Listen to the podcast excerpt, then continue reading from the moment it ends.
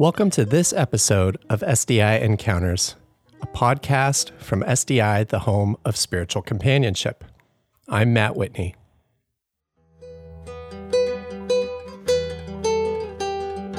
On this podcast, we share stories and conversations around spiritual care, companionship, and contemplative practice across a diverse range of traditions and experiences.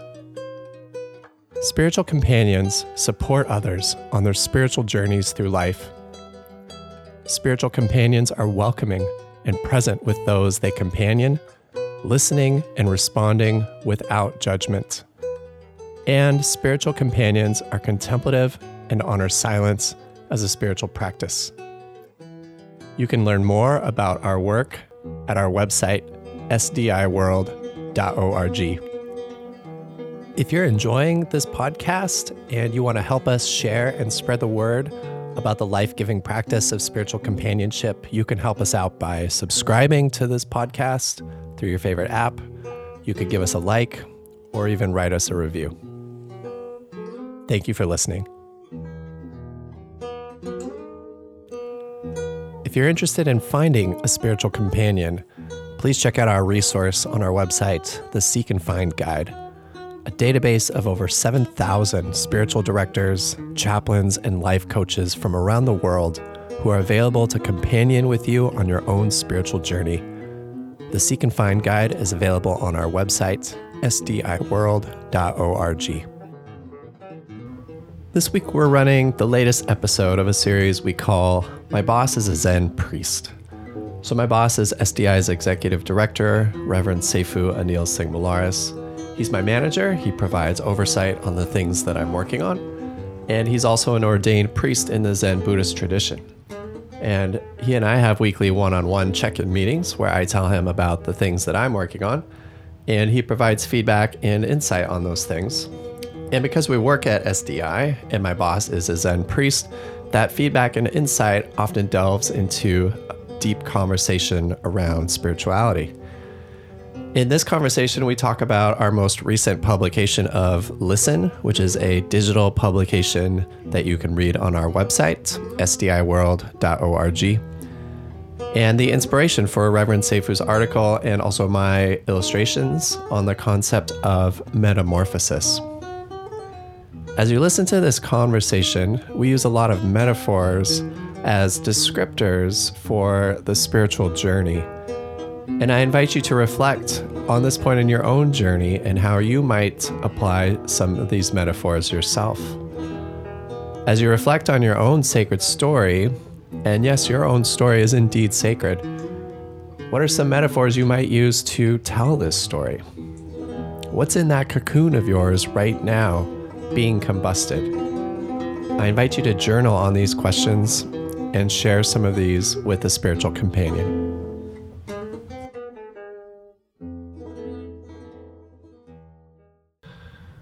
So we produced our fall issue of Listen, which is a collaborative effort between you and me, mm-hmm. uh, or me and you, depending on your point of view. Or you and I.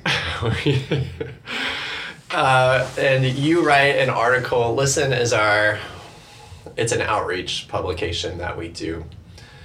And you write an article that is motivational, inspirational, a kind of meditation for for people who may not know us or may not know you know what what the contemplative path is all about or the spiritual journey and why spiritual companionship is such a vital part of that journey listen is an opportunity for us to unpack some ideas around that. And you write an article and i come up with some art around it uh, and we go back and forth with that and that is how listen comes about which is a digital publication that is accessed on our websites. So, for this previous issue, you wrote an article about metamorphosis. And the imagery that came to you was this cocoon. Can you talk about that process and why that image stood out for you? Yeah. So I had, I, you know, I don't know if I was listening to National Geographic or some kind of nature based either radio show or TV show, and it happened to zero in on what actually goes on in the cocoon um, before the butterfly emerges.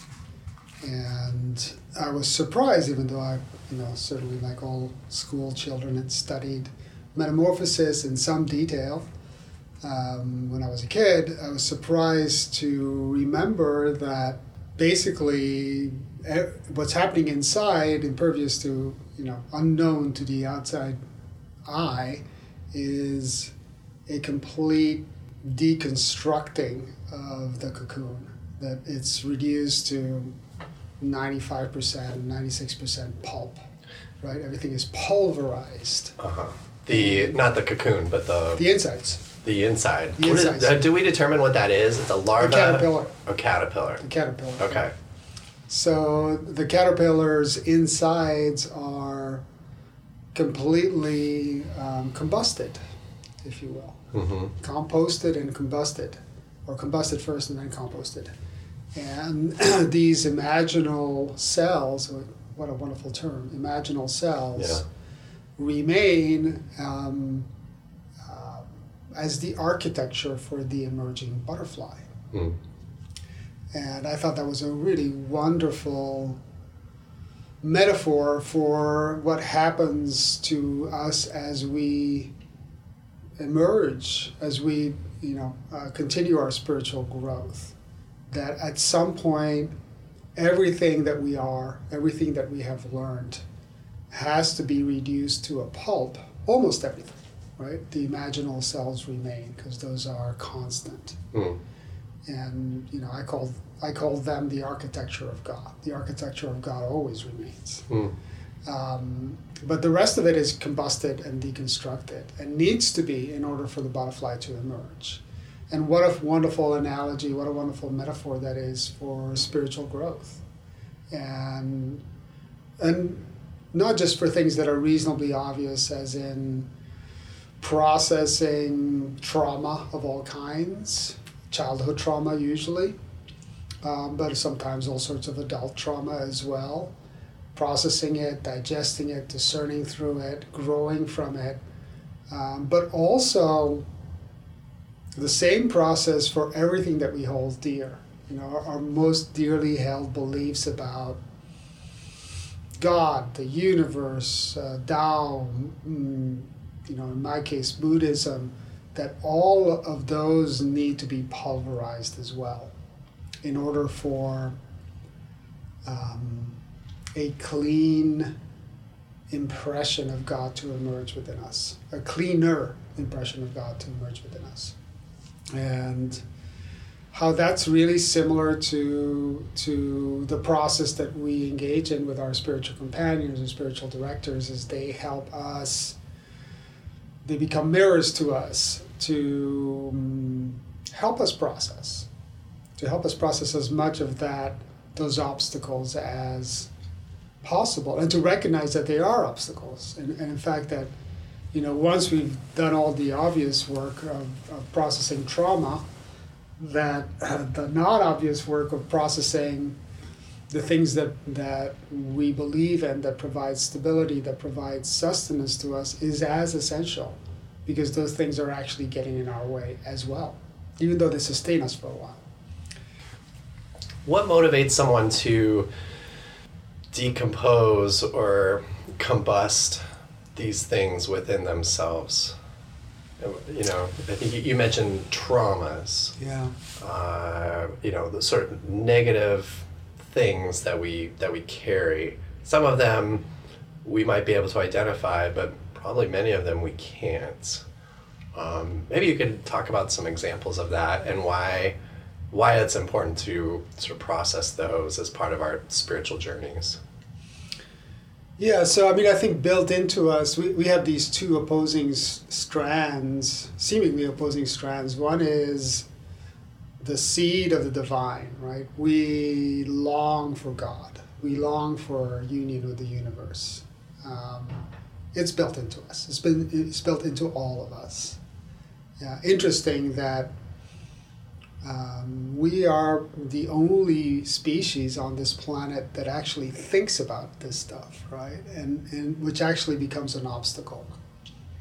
Cows don't think about, you know, being one with God. Yeah. Um, neither do fish and most, you know, most creatures on this planet, except for us, and perhaps a few others, um, don't think about this. They already, they already live into it.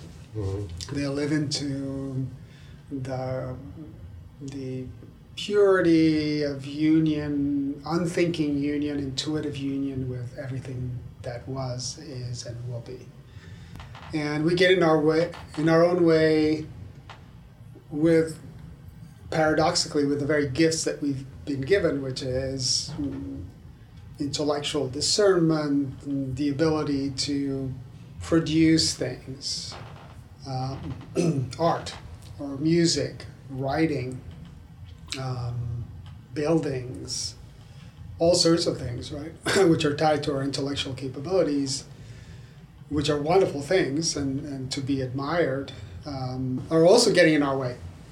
And so we have this built in longing, like all species, um, probably not just on this planet, but throughout the, the universe, um, to n- not to, to remain connected, to reconnect to our essence.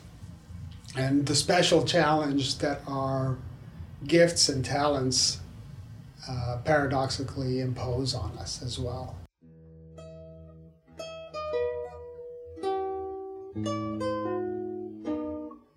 Support for this podcast comes from Spiritual Companionship for Our Times, SDI's annual gathering of spiritual companions happening in Santa Fe, New Mexico, April 23rd through 26th, 2020. Registrations are now open with super early bird pricing available through September 15th. We'll be celebrating SDI's 30th anniversary and charting the road ahead as we seek to welcome more and more people to the transformational gifts of spiritual companionship and to make this healing modality available to every person on the planet. Learn more now about our annual conference at www.sdievents.org. And now here's part two of our conversation. What do you think is the one thing that most of us need to, to combust or decompose? So, so we need to combust our traumas. I mean, we, we all carry a ton of baggage, and we're so used to carrying it that we don't even notice that it's there most of the time.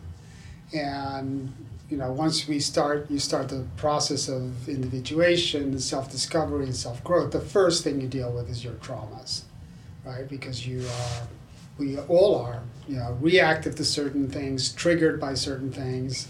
It's usually tied to childhood experiences when we were at our most open on the one hand, but our most vulnerable at the same time. And that leaves some positive experiences and a lot of pain um, as well a lot of pain and trauma as well. So we deal with those obvious things first, you know, whether we had parents who neglected us or if we were bullied by you know school schoolmates or siblings um, if we had physical difficulties or emotional difficulties psychological difficulties we start by processing those because they're kind of the low-hanging fruit they, they start to manifest more easily um, as you engage in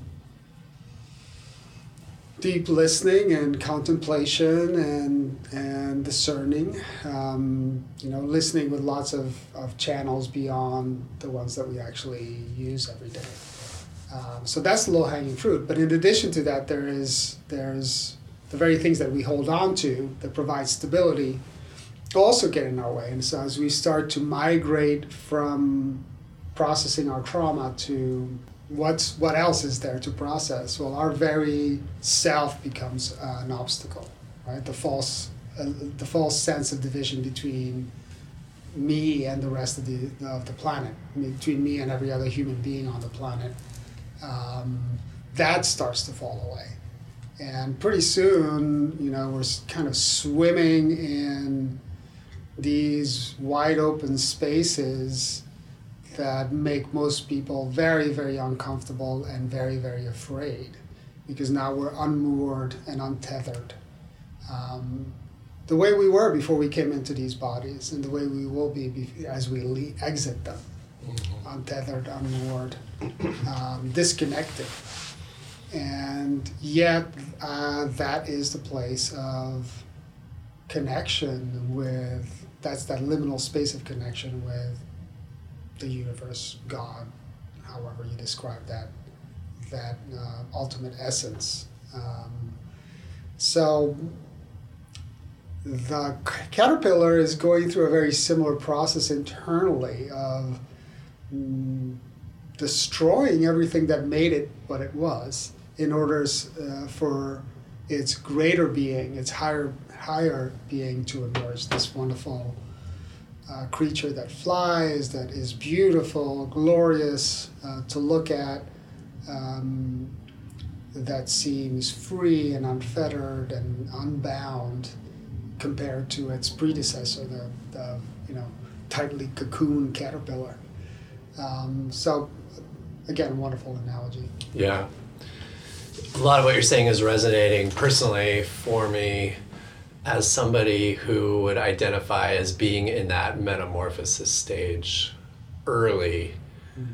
learning how to decompose things, baggage, mainly around dualistic notions of the divine, mm-hmm. right? Like I am me and God is God and God is other.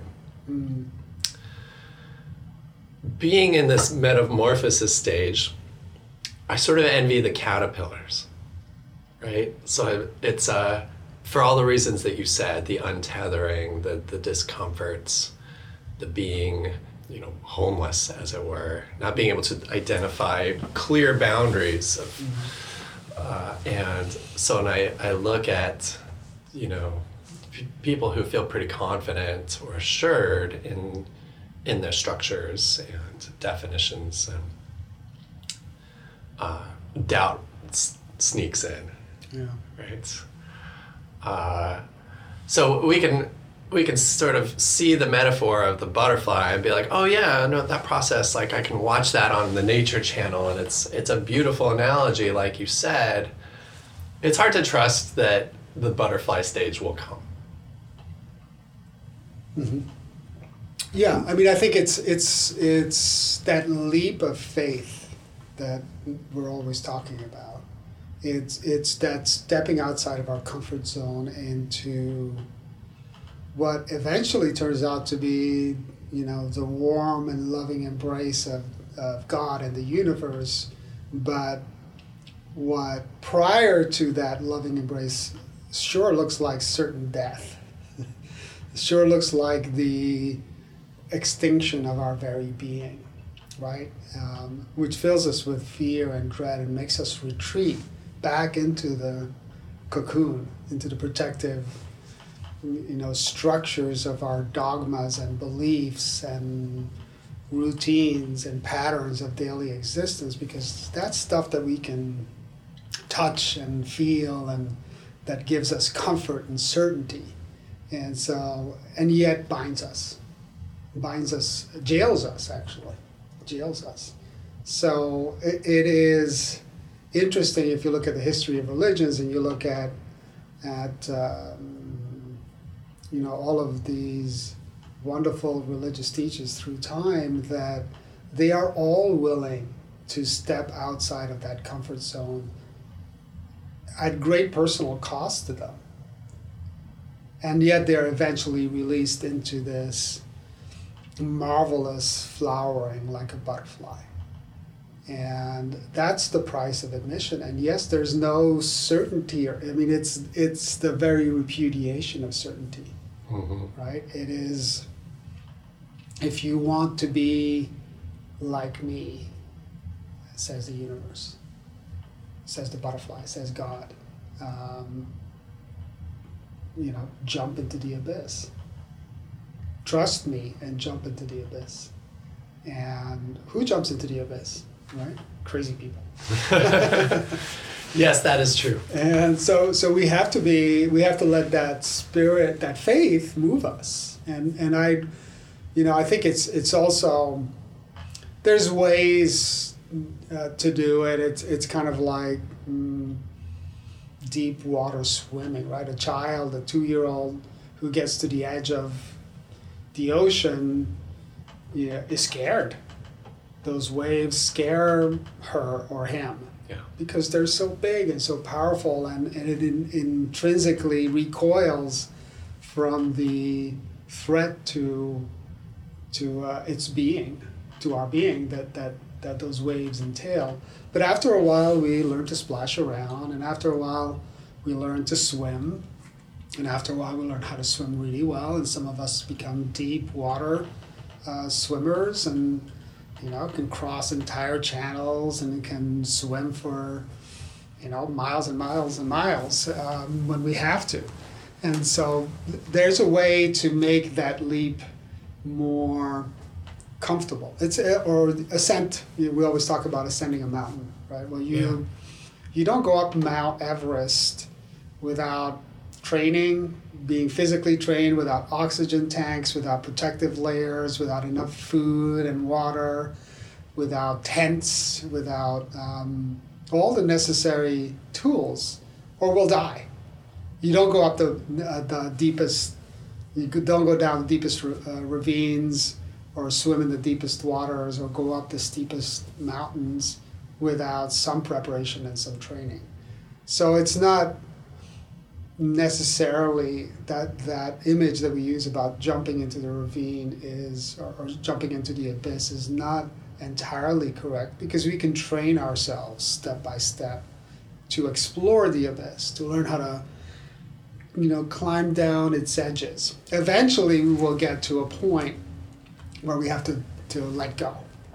And and but by the, the time we reach hopefully by the time we reach that point we have enough familiarity with ourselves enough familiarity with the abyss and its contours to go i trust that when i let go something is going to scoop me up. Something is going to release me. Something is going to free me. And so that's a, little far afield from our you know i think that our, our caterpillar butterfly metaphor goes only so far. Well, I think we're still there. What are the you mentioned like training and practice. What what would you recommend for somebody who is on this journey for themselves, who is in this metamorphosis state? What are some practices and trainings that you would recommend? You know, I think the caterpillar is it is an interest. If we follow that metaphor a little bit longer, is it, it's interesting. It's it doesn't move. You know, I, I mean, it's sways in though, but it's pretty well tethered. It's pretty well bound. Hmm. Um, prayer, meditation is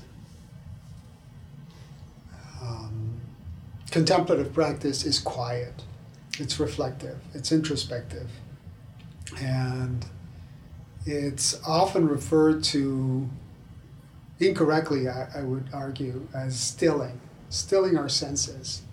And I would say that actually what's happening is the complete opposite, that all of our senses are being heightened, right?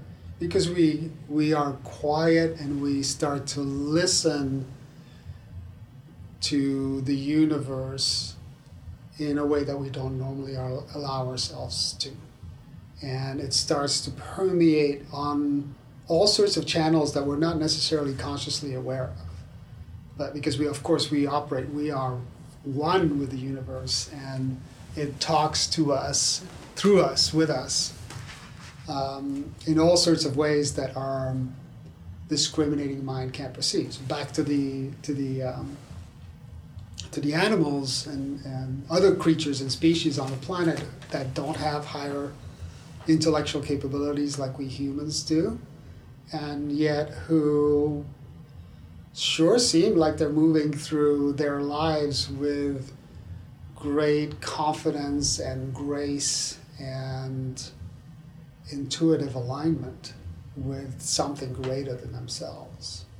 And so I think we have we have to get to that same stage, and I think contemplative practices um, allow us to do that by heightening our awareness, by heightening our our perceptions, um, paradoxically by mm, allowing us to listen more closely to the heart of the universe. Mm.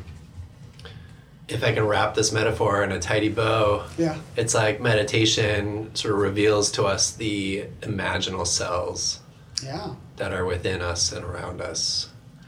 Yes, yes, absolutely. That's that's well said. It's it's like um, you know you dig deeper and deeper and deeper and deeper, like like you know scientists do, and and it's amazing.